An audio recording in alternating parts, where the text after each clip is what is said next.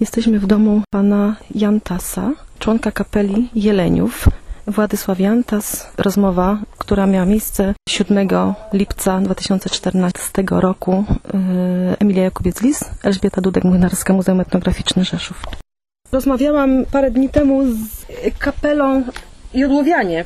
No i w zasadzie się dowiedziałam, że ta kapela no, ma dość duże tradycje. Ona się e, chyba zapoczątkowała w latach 60., ale w tym pierwszym składzie graliście wy jako rodzina Jeleniów, bo, bo pan jako Wła- Władysław Jantas się wrzenił, tak? W, Tak, w rodzinę tak. Jeleniów. Jest pan zięciem pana e, Wiktora Wiktora Jelenia. Jelenia. I, Tak. I graliście razem, obaj, tak? Tworząc kapelę. Ja wtedy No niech nie pan opowie jeszcze, o ja, tym. ja wtedy nie grał, śpiewał i tańcowałem. Panie Władysławie, zanim pan się stał wspaniałym klarnecistą, zanim pan trafił do kapeli Jodłowianie, zanim pan trafił do kapeli Jeleniów, czy też wszedł w rodzinę Jeleniów, no to jakieś te kroki pierwsze pan stawiał jako, jako instrumentalista. Uczył się pan sam?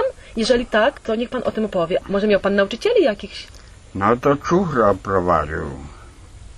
Orkiestrę po Dumneczku założył, A to była orkiestra Denta, czy dentą kościelną. Mhm. No i ja zawziął klarnet, do dziś na głodzie się mam. I na tym klarnecie ten czuchra pana uczył grać, czy... Tak. A później przyjdą... A czego klarnet, a nie na przykład skrzypce albo może Nie, bo mnie się podobały dęcioki. Opowiadał pan, że graliście też po weselach. Tak. Jak was zamawiano, taką kapelę? No przez nami byliście w okolicy. Jak to się odbywało, że akurat nie jelenie będą grać na weselu?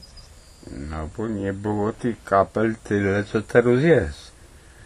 No to przychodził pan młody, czy pani młoda i dawała sotatek. Go na wtedy, na wtedy chłopie, żebyście byli. No to dobre.